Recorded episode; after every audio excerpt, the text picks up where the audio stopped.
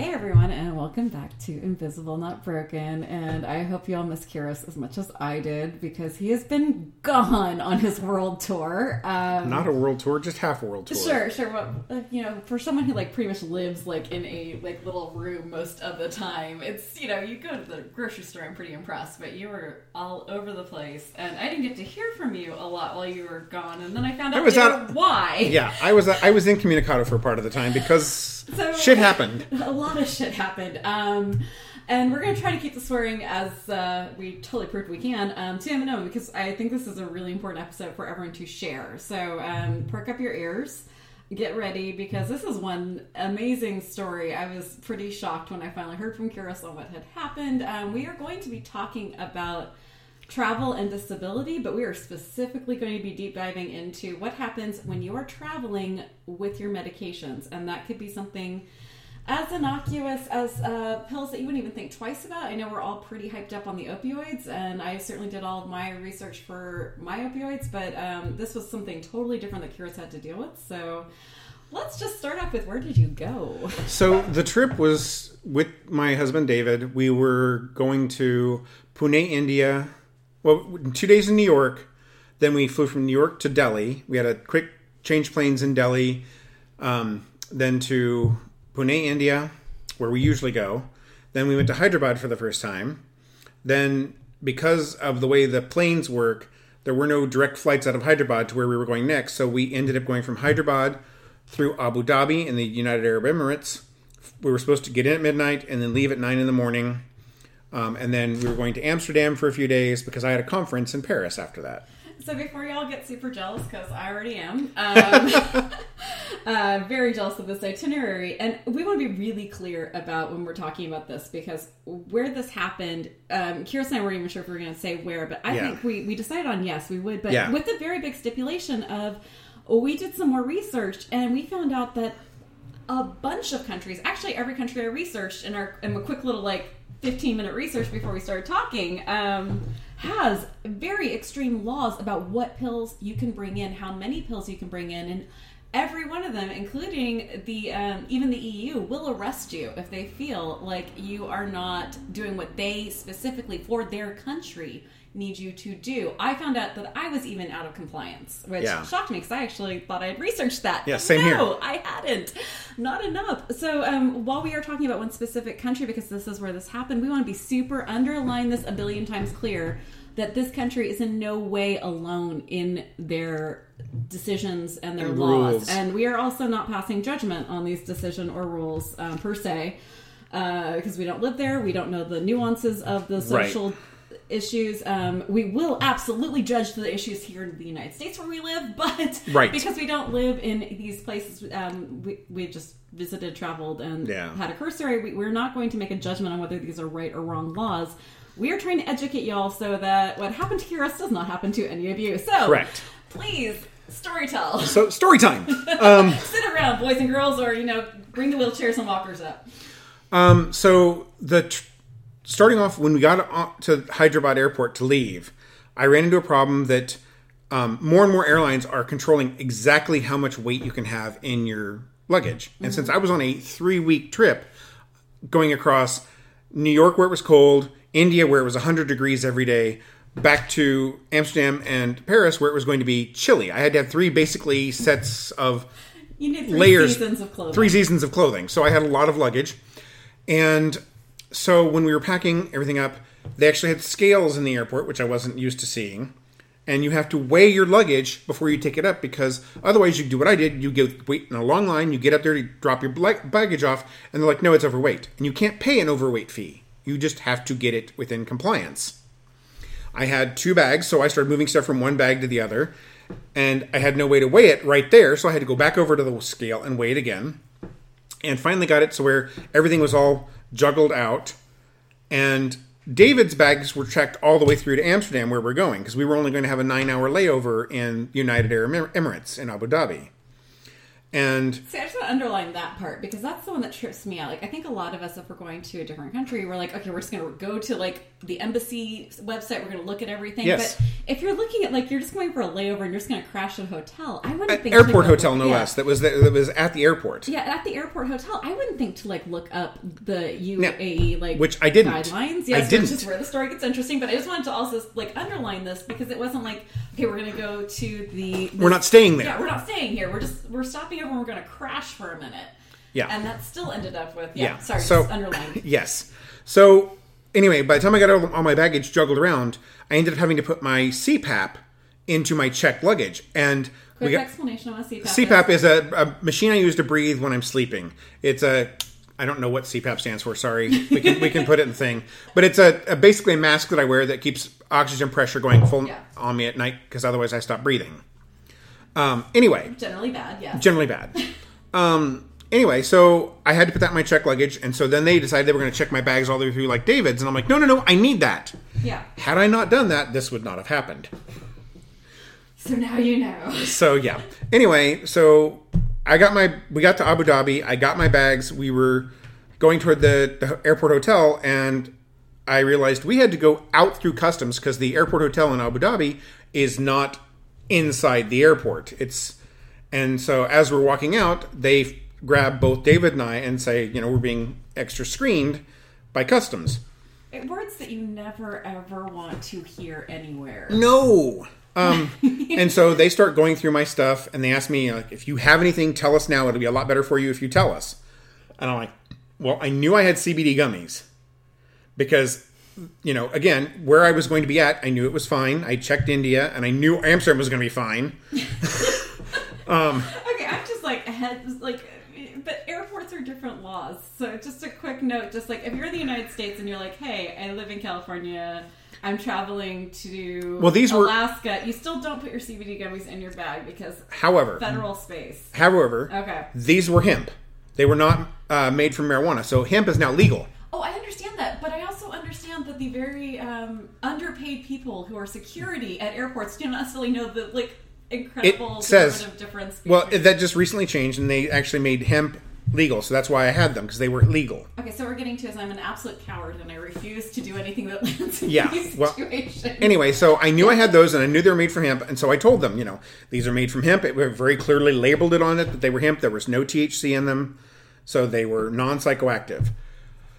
So the security guard starts saying, "Well, if I eat one of these, what's going to happen to me?" I said, "If you have any inflammation, it'll go down."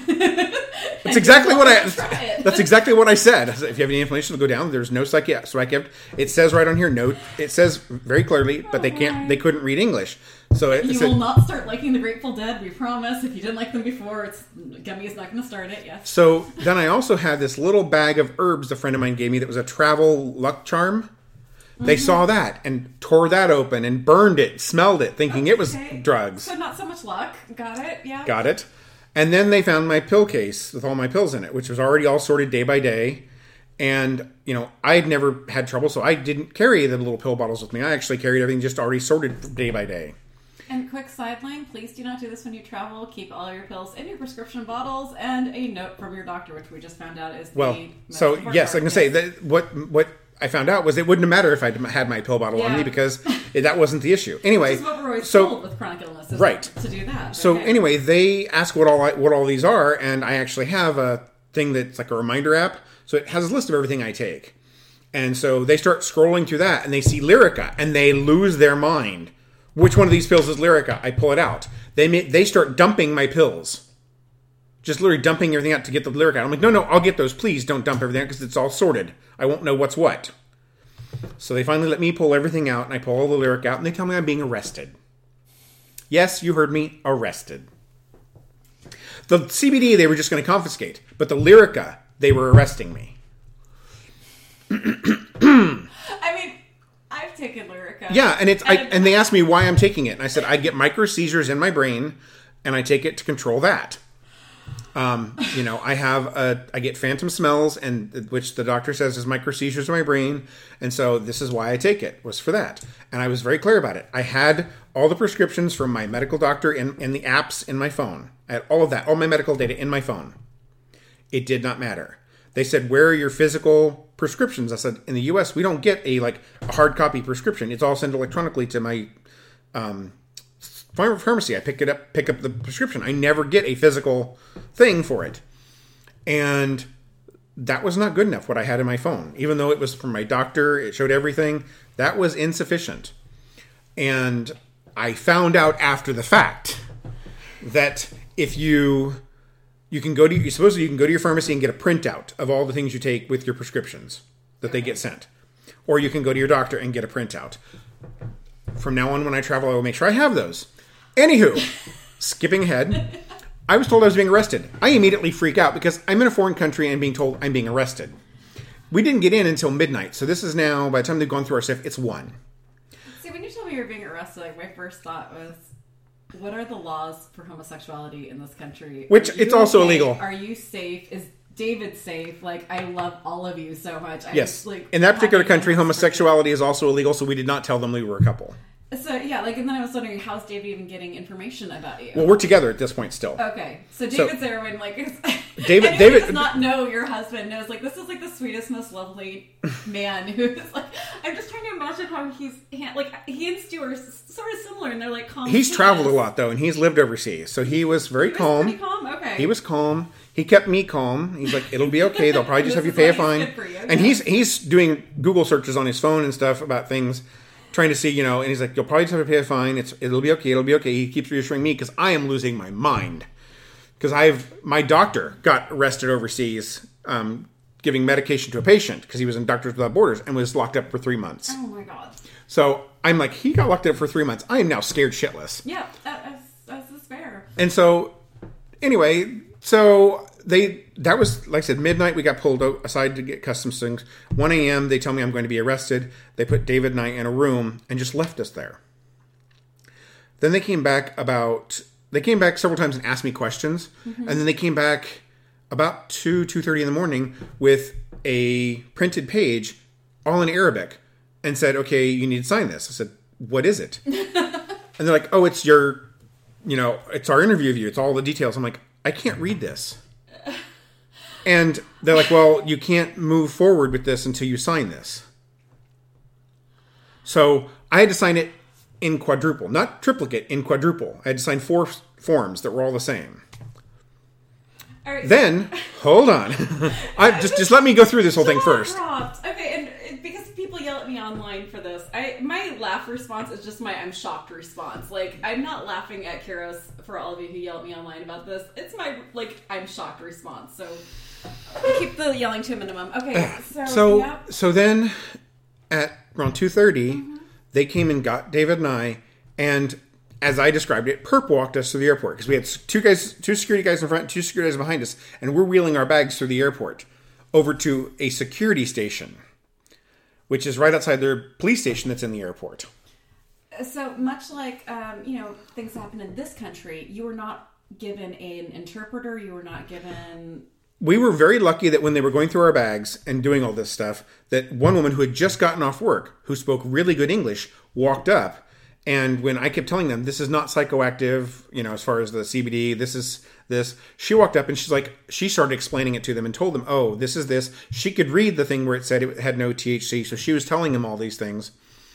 And I think things probably would have gone a lot worse had it not been for her having having happened to have been there when it happened and to be able to go, oh yeah, I can read all this, I can tell you what this says and translate for me. But you were not given an interpreter No. during this whole procedure. You were given one for when you have to sign No, legal documents, much like happens here in the United States for immigrants who are here, and that horrible. I'm just trying to draw like Yes, for anyone parallels. who's going, it doesn't happen here. I just does happen here. Clear, it does happen here. Okay, so then, like I said, they get us over to outside the police station, and they just dump us there with about eight other people who are sitting there and say, "Stay here." We didn't know what was going on. That was at like two thirty in the morning. We sat there. We asked several times what, what was going on. They said you have to wait to talk to the judge. Well, finally at like seven a.m., David went. You know, we had a nine a.m. flight supposedly. Dave went and goes, um, "We have a 9:30 flight. Can we find out what's going on?" Like, well, the judge, the, the judge thing doesn't open until eight. The court doesn't open until eight. I'm like, that's going to be really tight to get all the people who are here ahead of me done and get us on that 9:30 flight. So David starts looking into is there another flight out? Mm-hmm. And there was. There was at 1.30 in the afternoon. So they start finally taking some people away and things start to look like okay maybe they're going to get to me maybe they're going to get to me and they came and they interviewed me at about 8.15 or so took my statement and i said you know i'm sorry i did not know this was illegal here. You know i it's something i take i've got prescriptions for you know and i gave them all those explanations all over again. And like i said at this point they've not oh i skipped a step. Um, when we were still over at the first place they took all of my lyric out took all of the cbd out laid them on pe- white pieces of paper in front of me and took my picture with them. So that's i, I was literally booked right then.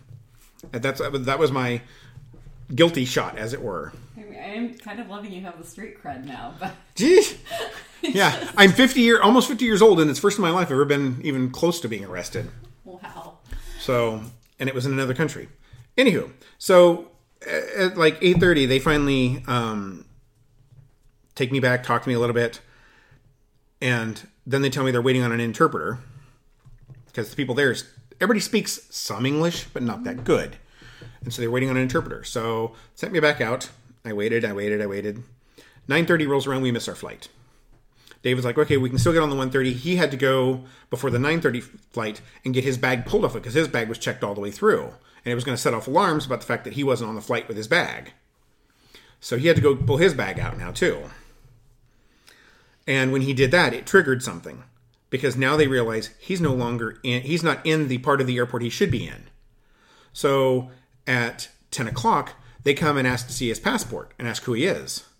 And at that point, they take him back at about like 10 30, 11 o'clock. They take him back to interview him and i get a frantic text from him. They're not letting me come back to you. I was in the i had already cleared customs but i was still in customs which was setting off alarms. So they kicked him out. So now i'm suddenly all alone so the person who'd been keeping me from losing my mind is now gone, and we only have texting.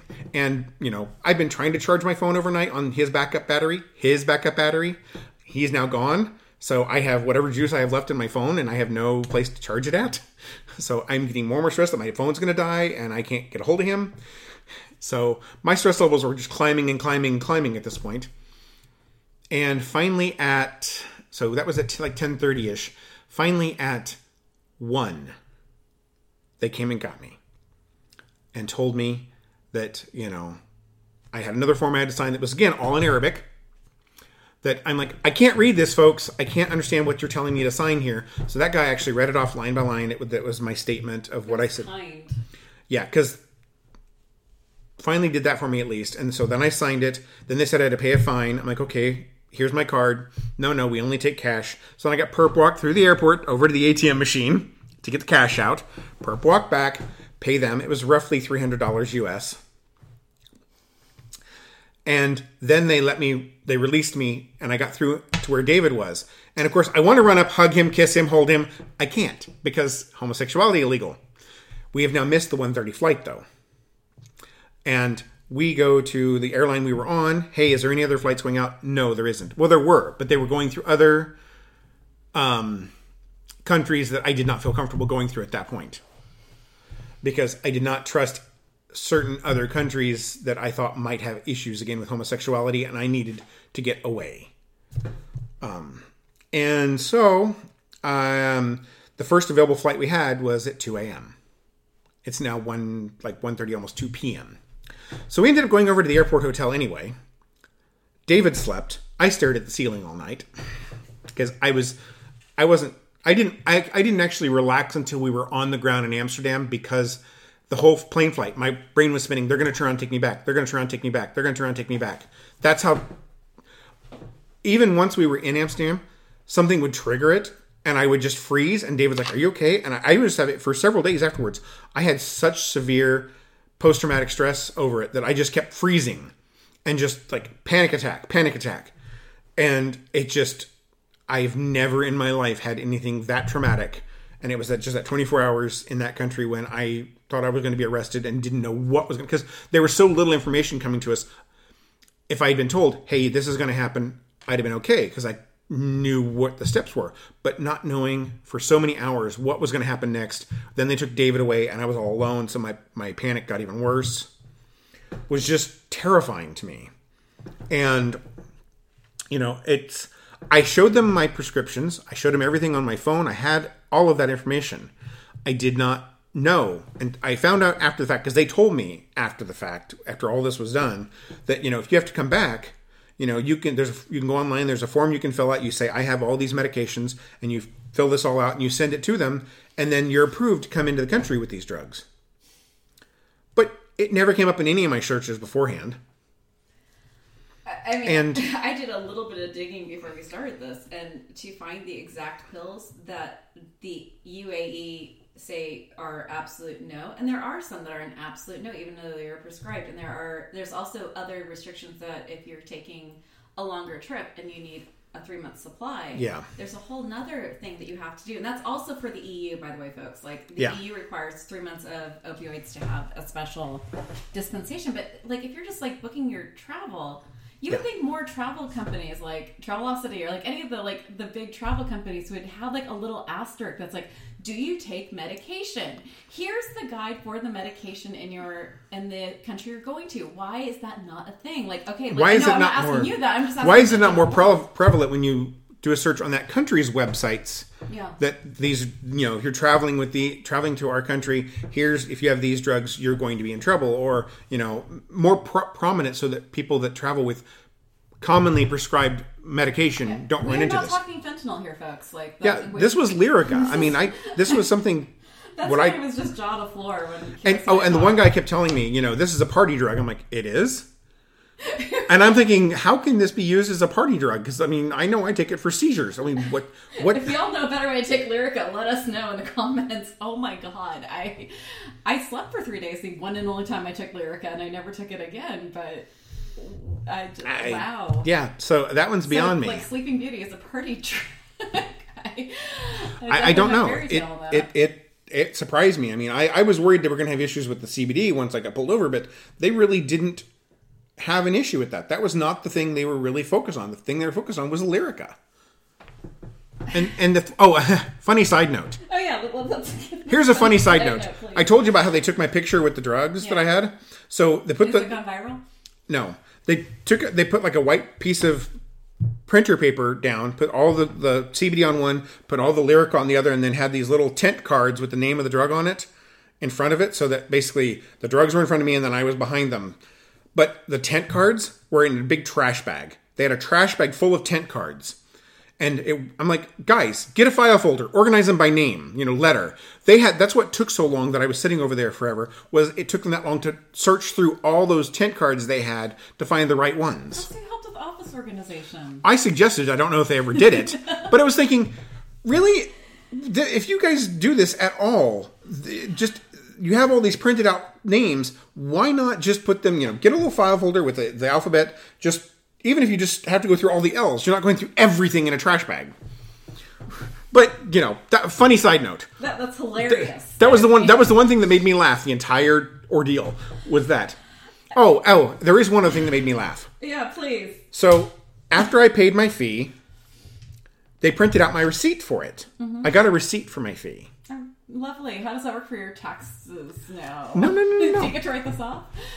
I was told in a very serious tone. Mm. The next time you come to the UAE, which I had to resist laughing when he said that, the next time you come to the UAE, you can bring this form with you and get all this money back. Because it's just a fine for you bringing this in. If when you when you come back, you can bring this form, come to this office here, and it'll all be refunded.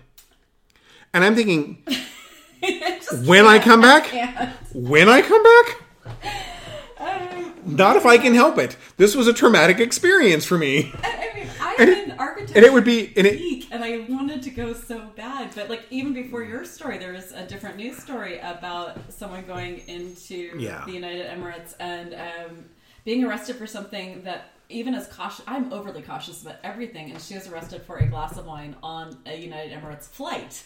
And she was still arrested with her child. And I'm like, I will, as much as I want to see this place and I want to see the architecture, I will never go there. I'm too scared. Yeah, and the thing is, is, is the, the the ironic thing to this is, so the conference I was going to at the end of this trip was for the TV show Sense8 in Paris, and there were two women from uh, uh, Dubai that were th- there, and I, I told them my story, and they're like, "Oh, it's because you went through uh, Abu Dhabi. If you'd gone through Dubai, no one would bat an eye." That's what they told me because they said Dubai is much more cosmopolitan. Dubai is much more cosmopolitan, and the, the and uh, Abu Dhabi is the capital, and they're very anal. That's what they said to me. But they were, you know, yeah, they're crazy about stuff like that. That's what she said. You know, it's like okay, I. But they were sympathetic, but they're like, yeah, it, it's that's just that city, not all of the UAEs, what they said. I mean, and to be fair, there are states I wouldn't want to fly in with my medication in the United States because I know it would become an issue. Yeah. I mean, it's, So- we're, we're not picking on anyone as our point. We're just trying to underline a billion times. We are not picking on one particular place. Yeah, which is why I wanted to throw that in because they said, yeah, I was really surprised that happened to you. Where'd you fly in through? I said Abu Dhabi. I'm like, oh, if you'd gone through Dubai, you'd had into trouble. I'm like, oh, okay, I well, I was afraid you were targeted because you're with your husband. I thought that was why you got like no, we were we were both we both had two suitcases wheeling them, so we were you know separate apart, walking through at the same times. All I mean, it wasn't. yeah, no, I hear you. I swear though, I I was, like, I, worried. I was, I was I oh was pulled aside for extra security three different times on this trip, and I swear it's because I did my entire head in blue.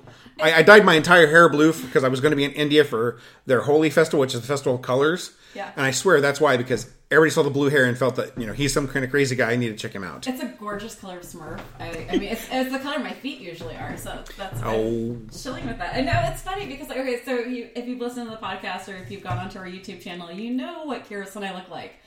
We live in a world of privilege of paleness, and I still get stopped at every time I fly. I That's because like, you look guilty. I, I actually get like I mean my gynecologist is like I wouldn't have even done that like in the airport they're just like it's like a date gone wrong every time I go in It's it's either the, you know that you look guilty or they they really want to feel you up. I don't know. I mean I don't even know how to respond to that I'm leaving that alone I'm walking away no I'm hobbling away um but it, it cracked me that you don't deal I always think everyone deals with like this psychotic level of security where like I practically get strip searched inside the airport I, I did I did this time. Yeah, so, So I for- mean, I've so never been arrested I- at the airport, so you do have, I'm have skipping over one. I did skip over one of the things that happened. Yes. So when they arrested me, one of the things I had to do is they stripped me down to my underwear and had me squat while he put his hand inside my underwear to make sure I wasn't dropping anything out of my butt. Well, that's incredibly personal. and, That was uh, incredibly personal. That's horrifying. Yes. I, I mean, like, I again laugh reflex. Just because I, I'm just trying to process this as selfishly I do through my own like idea of what that would be like, and like with sexual was- assault issues, like I would have a nervous breakdown in that room. Like I would lose my fucking mind in that room after like the things that I've been through. Um, Yep. Like that would have triggered everything. And then the other thing that I was thinking about as you were talking is you're not healthy No. and you are stuck in rooms alone without access to your medication, without access to, I'm guessing, like just the food you might need or the kind of liquids you might Oh, need. we to- didn't. That the whole time we had no access to food. Yeah. So from midnight when we got in, and I the thing is, I can't usually eat on the planes either because they don't have dairy free meals. Mm-hmm. So you know, I'd had last thing I ate was probably before we left. I didn't eat much on the flight, and then we got in, and from midnight until one p.m. I didn't eat. I had very little water even, and it was hot in that airport. Let me tell you. And so, you know, that whole time I'm just panicked, no food, no water, and you know, I mean, the first thing is like your life. Are you physically safe? Then the next thing is your liberty. Are you in the start of a Hallmark They had- or a they- Lifetime TV movie? yeah, they had my passport, so I wasn't going anywhere. I know. And then like the number three is like your physical discomfort going to a actual medical emergency with not having access to like all of these are reasons. I mean, I have so many reasons why I don't travel like this, but that is like probably the top of the list. Is like these are things that could kill someone. Like Well, and so one thing that do, is, hasn't been mentioned in the podcast because it's happened more recent enough that we haven't discussed it um, was the last trip I took in, in January. Um, we f- got to Miami and I'd had a spider bite. I think I may have, may or may not have talked about this. Not on the podcast, I don't Okay. think. But I mean, I- I- we are I- talking to two very chronically ill people who. Um, I'd gotten a spider bite. yes. I'd gotten a spider bite on my hand, and it had swollen up pretty bad. And the doctor here said, you know, well, you're leaving for vacation tomorrow. If it gets worse by the time you get to Miami, because they knew I was having a layover in Miami, you know, get looked at. Well, I get to Miami, my hand, whole hand was swollen. So we went to the hospital, and on the way to the hospital, I started having chest pains. And so the clinic sent me to the ER, which I just paid several thousand dollars for the bills on. Uh, yeah. Anyway, um, they sent me to the ER because I had something called bigeminy, which means that my heart beats twice, then skips a beat. it My heart beats like you were twi- twice. Of a Gemini. Well, I am a Gemini. Yeah, That's I the funny thing. Yeah. But yeah, no, it, it my heart does this two beats, skip, two beats, skip, two beats, skip consistently. Like textbook definition. The the the nurse printed out my EKG because they said they'd never seen such perfect textbook bigeminy in the wild. They'd heard about it in In the school. wild. Oh, congratulations. I, I am now, and the funny thing is, is the person at the clinic did it and the person at the hospital did it because they both said the same thing. I've never, I've heard about this, I've read about this, I've never actually seen it in person. oh, look at this example. Grazing. yeah, that's lovely. So I am currently, while we're sitting here recording, wearing a heartbeat monitor that is uh, that is super glued to my chest that I have to wear for two weeks, and then I mail it in so they can see how my heart is doing over time. So anyway, I just got diagnosed with this before this trip. So all the stress of sitting there, my heart was hurting. I didn't have access to the nitroglycerin pills because those were in in my pill thing, which they had.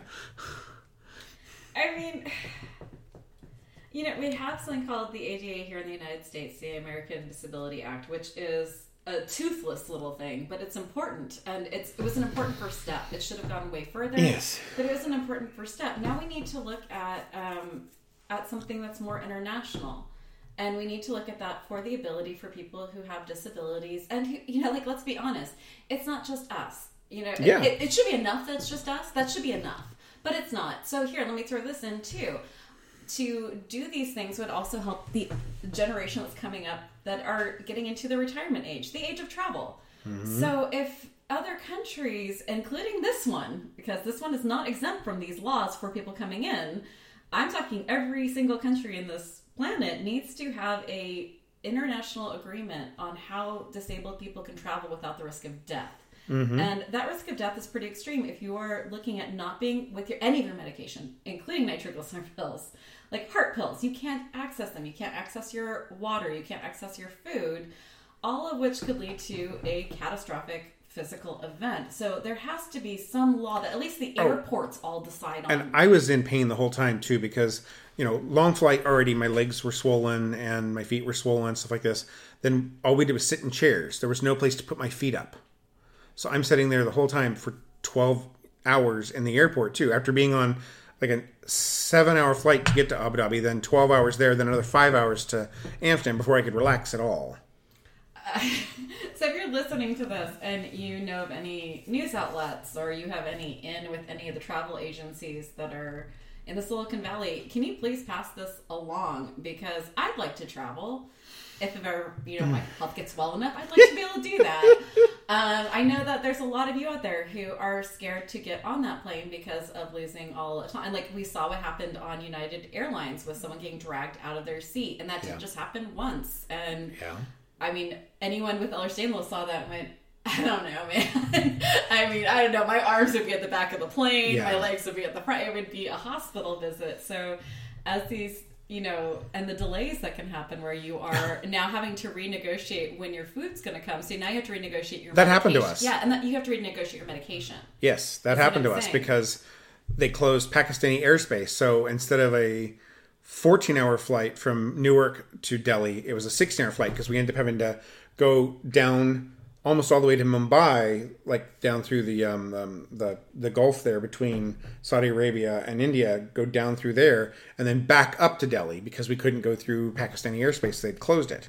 So we got on the plane, we got all the way out, we're taxiing to take off, and they sent us back to the gate because we had to get a new crew because the time that they'd spent getting us ready to take off, they were now going to be overtime. Yeah, so what we need is for like international airports to all come to some sort of accord to make sure that their disabled chronic illness and you know, patients, people with or their clients who have medications they need to take with food. That all of us are not in danger. Yeah, and see, the one of the things they wanted me to do was they wanted me to put my medications in my check luggage, and I'm like, no, Oh hell no! I'm not putting that where someone can just reach in and grab it, you know, while they're passing through. No, sorry, not putting my not putting it where my luggage could get lost, or some baggage handler can go zip zip. poof, There's a bunch of pills. No, yeah, which by the way has happened. Um, which I'm also I also refuse to put electronics in check luggage for the same reason. Yeah, I mean, I, I'm really. I mean, everyone knows I am fluffy bunny, and I totally forget that there is like people will steal things. It just doesn't click with me. I am. I, I know that's the look that everyone gives me, including my mother. And like the thing that she told me that I was like, oh, that's not just a lot of worry. That's actually a really good point. Was I used to put um, my medication in my backpack that would get stored up at the top. Which I do that, but my that thing But locks. yeah, I don't have a lock on mine. She's like, oh, it just happened where someone was going through, and you would never know because everyone's always going up into that area to grab things out of. Someone could easily grab your pills out of there, and you wouldn't notice. Yeah, I I think I would because my backpack makes a ton of noise too. Okay, well, you're a special, lovely case, But- but, I'm but- just saying in general. It's Yeah, in general, I agree with you. To, like, I just I now have this ba- uh, this incredible jacket that has a billion pockets, and I just put each of the pill bottles in my jacket so I can easily access. Uh, and I think I may have already mentioned it, but I'm going to reiterate it that um, I was told that you can go to your pharmacy and get a printout of all your medications with the so that they have because they get the actual prescription. Yeah. And so you can get a printout of that. Also, your doctor can supposedly give you a printout of that so that you have that to keep with you when you're traveling.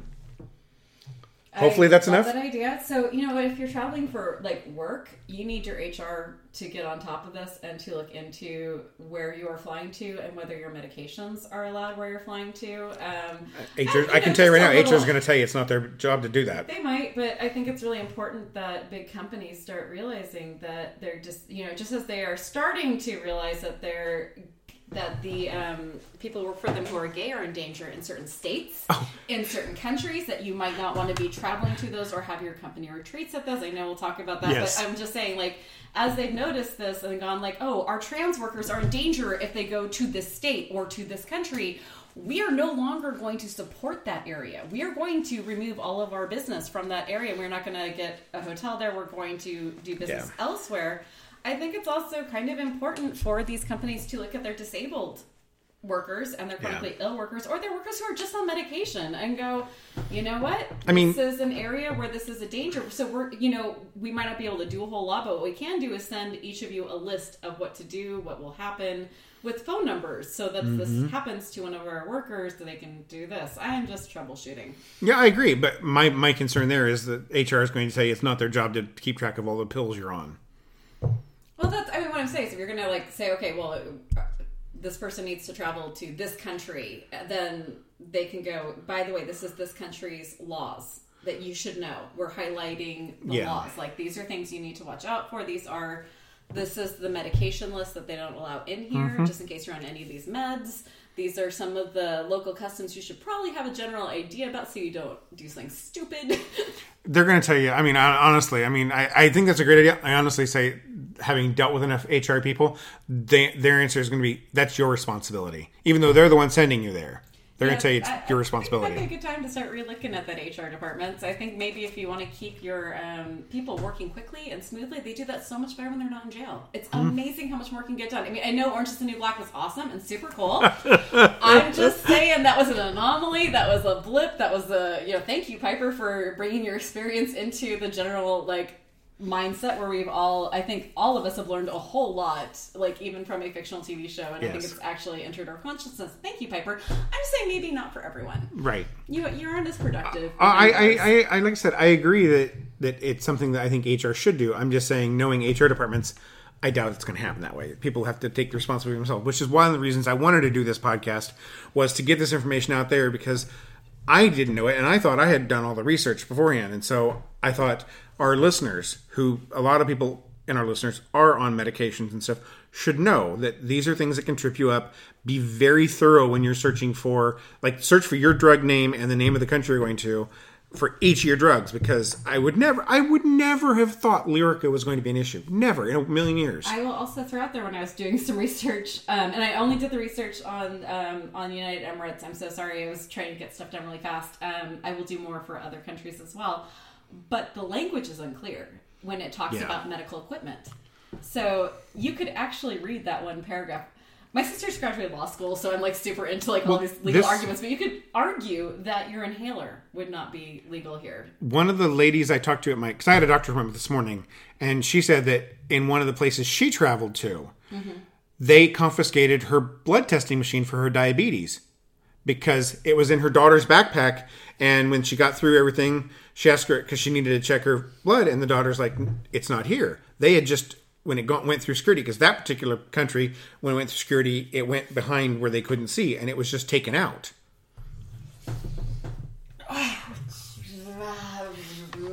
And I've had all kinds of questions about my CPAP when I've been traveling before too. That what is this? I'm like, it's a machine to let me breathe, and you know, the they'll do that swipe thing to test for drugs and or uh, explosives, where they swipe your hands and swipe your cheek and swipe your shoes and Oh my god.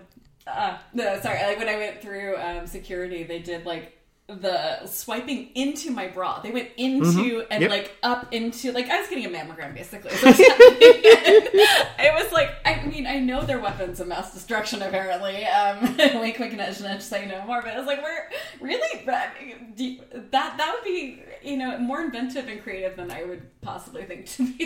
it, it's it's because that's where people stuff drugs because it's a safe place to not I've getting never checked. heard my breast being called a safe place, but, that, But- that'll work. in the bras that you know women women with a smaller chest can stick things of drugs in there to make it look like she's got a bigger chest but it's a um. place that you know oh no one's going to check there so they check there now it's it's people smuggling the drugs have gotten really inventive on where they put them so they have to get really inventive with searching people for them which is not so good for people that aren't carrying jug, drugs. And no, and I like when you're traveling with children, as um, when I went to travel with my daughter, uh, because I'm disabled and I'm in a wheelchair, I get like pushed behind, but they shoved her forward through security, and she was on the other side of security while they kept me back.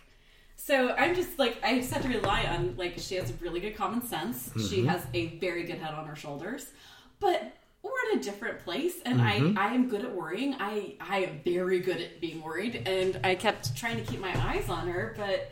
I was getting this complete pat down, and they would not let me forward, and they would not let her back in to be next to me. And you know, this is, mm-hmm. it was scary. It, I, I don't understand why we have to terrify people to put them on planes. I mean, there's there's got to be a better, more effective way of doing this that does not separate out families, does not create incredible physical and emotional distress for people with chronic illness or mental health issues. I mean, I joke around about my anxiety a bit, and I do have some serious depression and anxiety issues, but nothing compared to what other people deal with.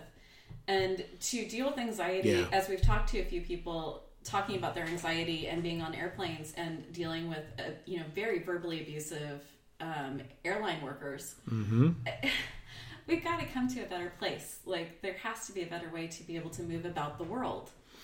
and it's really i mean it's from a historical perspective it's fascinating because there were many more hijackings etc back in the 70s etc when we had lax security and now you know what we have end up having is close to security theater because what what you know it was proven the other day someone got a gun through um, security they found that once it got through security and freaked out that it had gone completely through security no problem because people aren't paying attention. You got underpaid workers, uh, or especially you know after that fiasco with not paying them for a long period of time. You got underpaid workers, not paid workers uh, doing this job, and I feel for them in a lot of ways because it's a very tedious, boring job, but it doesn't really make us any safer. I don't feel. No, I mean the ground crew can be anyone who can get anything into a plane. I mean, like if we're gonna look at what Well, they, they have to go through secure. They have to go through background checks, etc. But still, that doesn't mean they can't be compromised.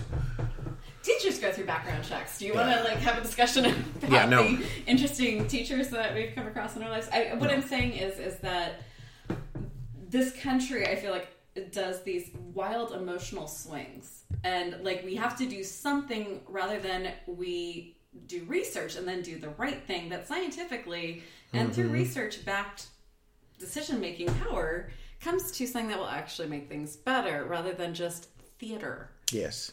um, that does not make anyone safer. I, It, it's just baffling to me that we can't just be logical. Why Right. does it all have to be? And I'm the most emotional person ever. but I'm just like, uh, come on, people, logic. Let's just try But I mean, logic. to turn the tables around, I mean, I I know that people come here and have issues too because things that are okay for them home back home are not legal here, and so Oh, it, it, it runs in the same gambit of, you know, roll a dice. You know, am I going to be safe where I'm going? Okay, anyone who listens to this podcast already knows we do not romanticize this country at No. all. like, so please don't think we are giving the United States at all even close to a pass on any of this. No. I'm even like saying that there are states I won't even travel to. Yeah. Like, I will not go to certain states. Refuse. Mm-hmm. Um, Well, I mean, I, when I went with my kid to Pennsylvania recently, Mm-hmm. you know, I normally do travel with my CBD because it's hemp based and it's legal now. But there I didn't because that state is we were going was one that was notorious for cracking down on shit, and I'm like, I'm not taking any chances. it- it's just so frustrating. Like, I, I don't know what answers are. I don't really feel like Oh, I don't have any answers to this. Yeah. No, I just we're just we're, we are informing you all like please be so careful and Yes. like we're learn from Kyros yeah. don't don't go through the 24 hours of hell that I did and be scared out of your mind that you know I, you don't know if and when you're going to be ever released. And I was lucky that I had the money to pay the fine. You know, what if I hadn't had three hundred dollars to pay the fine? there are so many what ifs here I mean everything you said is like the start of a lifetime TV movie like it's I mean you could have gotten Chris Hemsworth to play you I, Uh, no, it, it could have been good no, No. Not, not Chris Hemsworth. No, I'm not. No, No, not even saying, close. Like you know, you could just like kind of push the imagination and like you get the No. no. Okay. Anyway, um, it it just does sound very like Kafka esque. Like Yeah. But it, I, I'm okay. I'm, I made it home okay. I made it to my convention okay. I had a great time at my convention.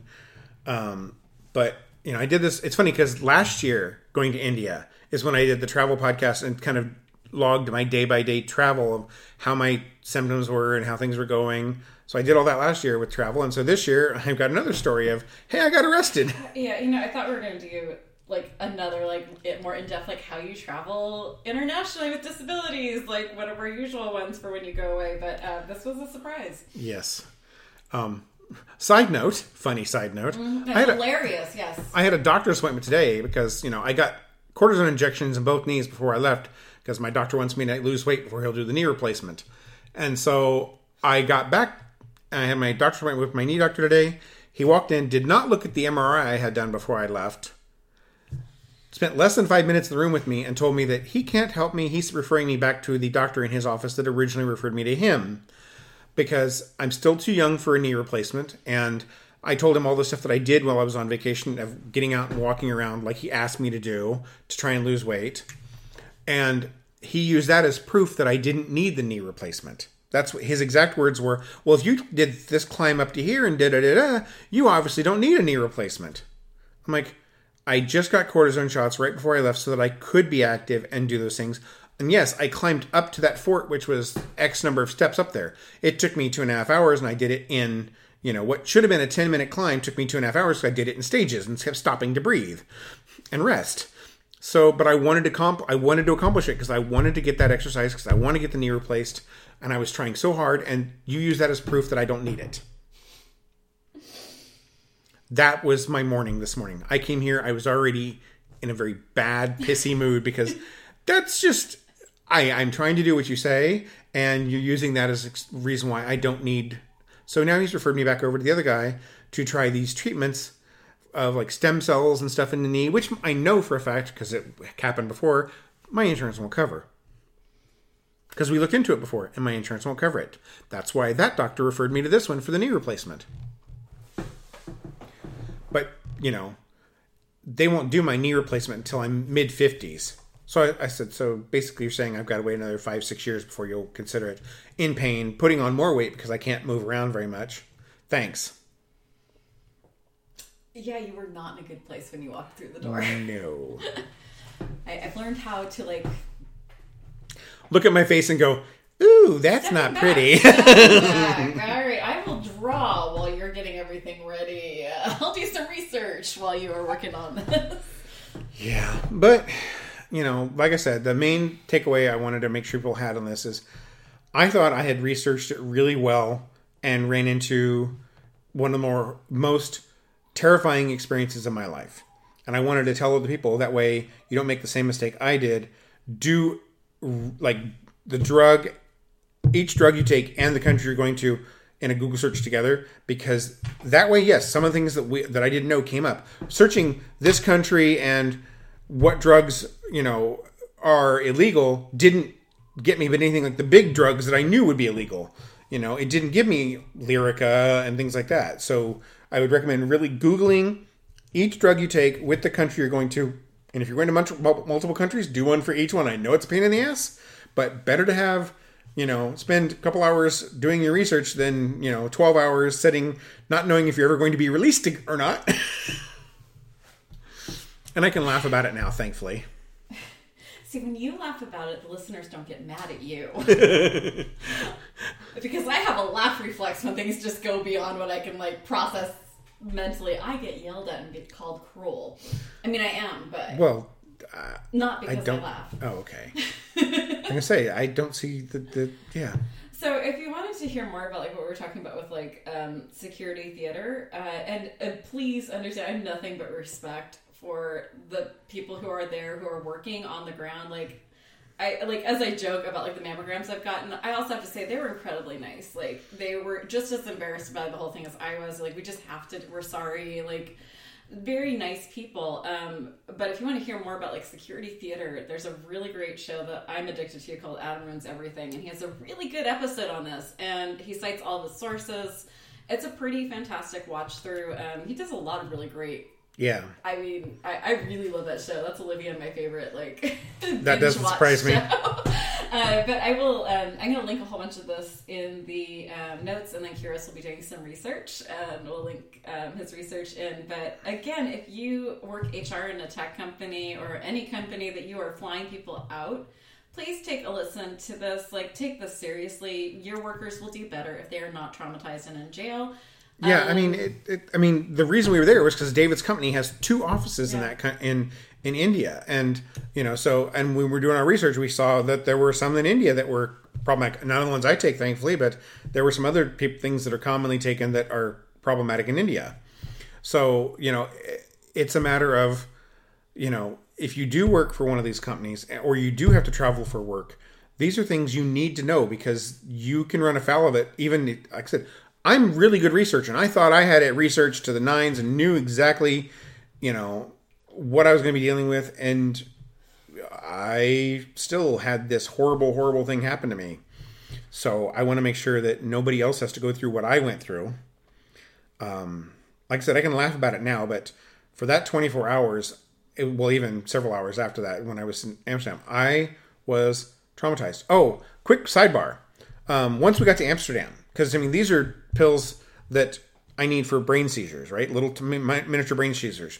And I did the research while we were sitting there, stuck in the airport, and it said if you go off Lyrica, like take it for a while and then go off Lyrica, it can actually cause your symptoms to get worse. Yeah. So I'm now having a panic attack, not only about all everything that's going on, but am I going to start having worse seizures?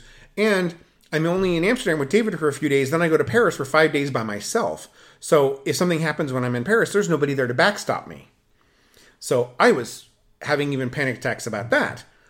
When we got to Amsterdam, we told the lady who at our, where we checked in what had happened to us. And she's like, "Oh, four blocks over here, there's a traveler's hospital. This is socialized medicine country in Amsterdam, there in Denmark."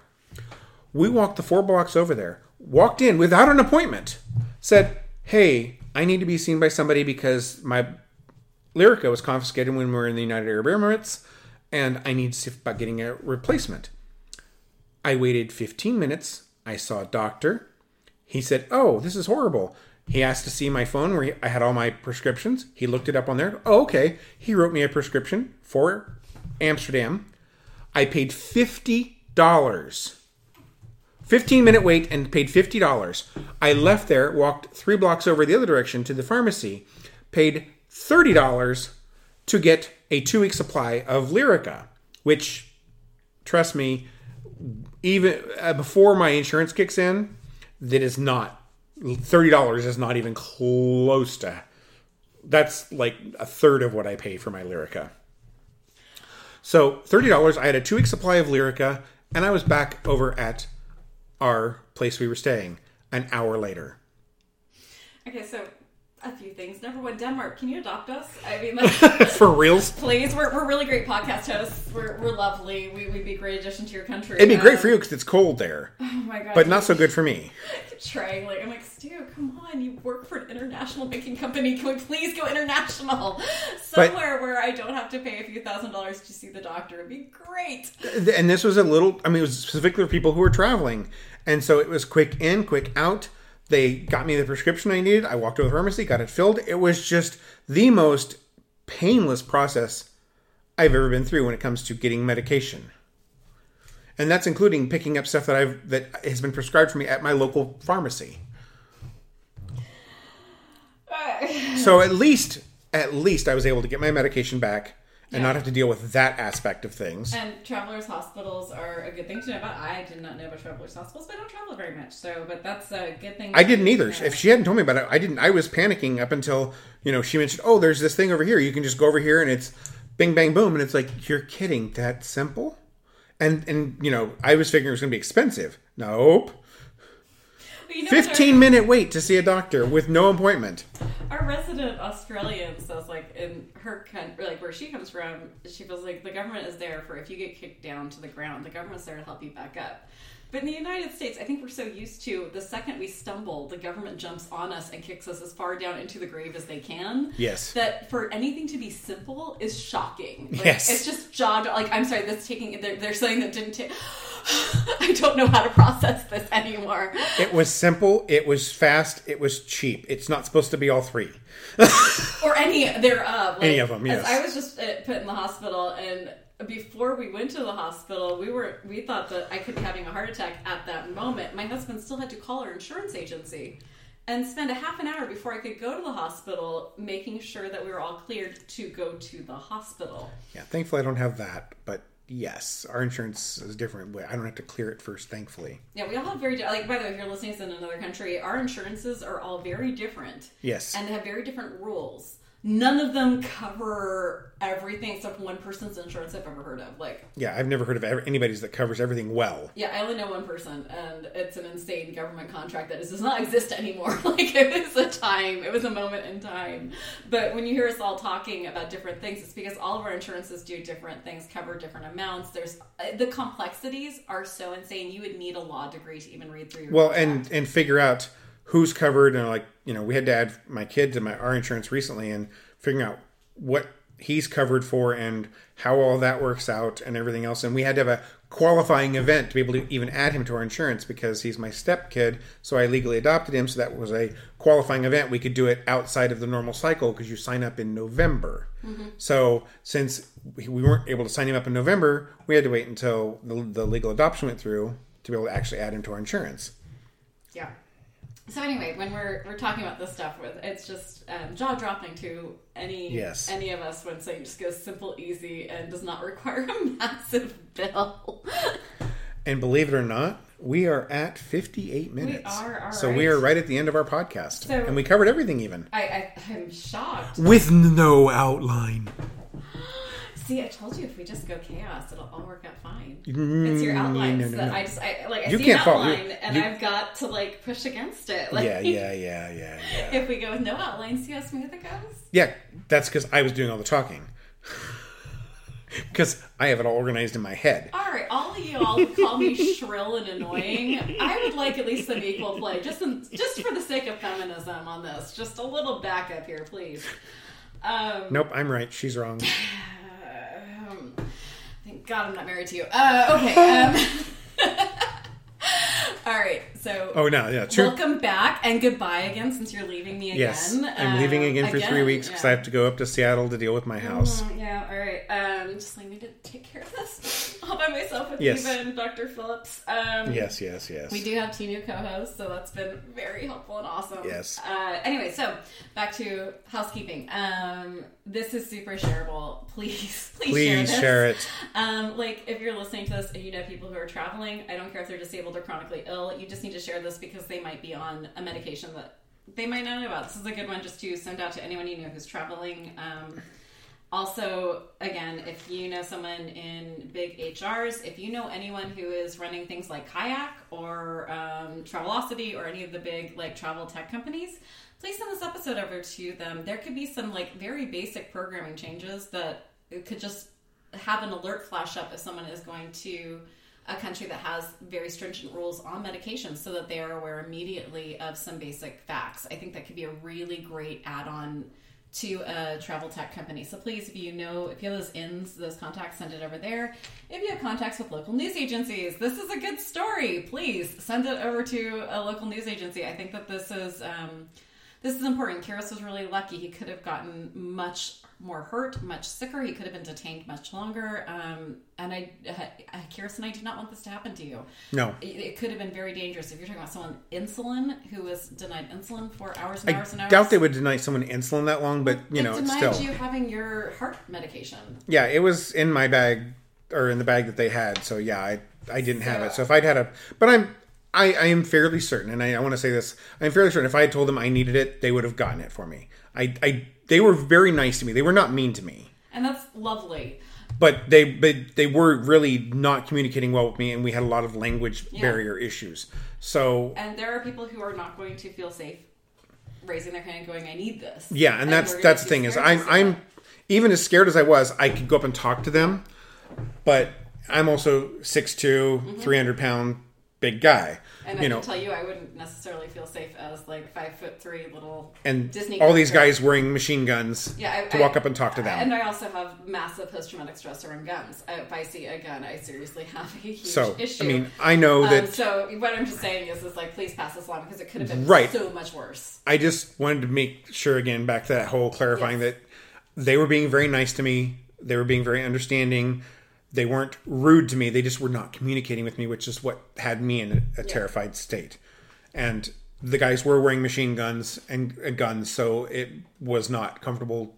I was not comfortable walking up talking to them. I did, but someone who was not as comfortable would have could have sat there and just had issues. Yes, I just wanted to clarify that because that's No worries. Uh, and the main reason we're doing this is because it was something that came out of left field. And well, Yes. let's not come out of left field for both of us. We both research things to the nth degree. which is why we do a podcast. Yes. Um, so when we felt like something came out of left field, we, we felt pretty certain that this would not be on a, a lot of other people's radar. So we really just wanted to bring it to your attention. So Yes. thank you so much for listening. yes. Tune in next week, please. Um, I still haven't run up the schedule for next month, but um, I'm sure it'll be good. Always Yeah. is. So until next week. Oh, and um, still, nicest thing you can do for us: head over to Apple Podcast, um, say nice things about us. Believe me, enough people have said I'm shrill and annoying. You don't need to add to it. I promise. uh, we all get it. I can tell it's bothering you. You brought it up several times. You know, it didn't bother me. I thought it was hilarious at first, and then someone was like, "You're a woman with an opinion. Of course they called you shrill." I'm like, now I'm pissed. Before it was a taste issue. Now I'm pissed. Um, so yeah, I can't modulate my voice. I'm sorry, it just doesn't work that way. Um, but again, like we do have some really great uh, sister podcasts that if my voice annoys the hell out of you. May I recommend a few other ones? Not what I ordered is fantastic, and her voice is like butter, smooth, gorgeous. Um, so if my voice is too much and you need the the chronic illness podcast help that's a great one to go to um, anyway so please say nice things about us if you can we've heard enough of that one complaint if you have other complaints hey i'm totally into hearing them totally fine i will read them and i'll talk about them ad nauseum forever so go ahead and do that. Uh, I think that's it for the pod. Oh, share us. Always share us. Yes, um, yes. I'm so grateful. I mean, to have Africa, um, multiple countries in Africa start listening, Awesome. I am humbled. Like that's amazing. China, Russia, thank you so much for tuning in. Malaysia, want to visit you guys so bad. Um, thank you for tuning in. Uh, we've just been getting incredible um, international audience. Uh, Costa Rica, thank you for tuning in. You are our first country from from South America tuning in, so I'm super psyched. Uh, that's been really. Oh, Central America. Central, sorry, I'm horrible American with geography. So anyway, um, point being, super humbled, grateful for international audience. Please keep sharing us. Until next week, Be kind be gentle. and be a badass. Yeah, fucking badass.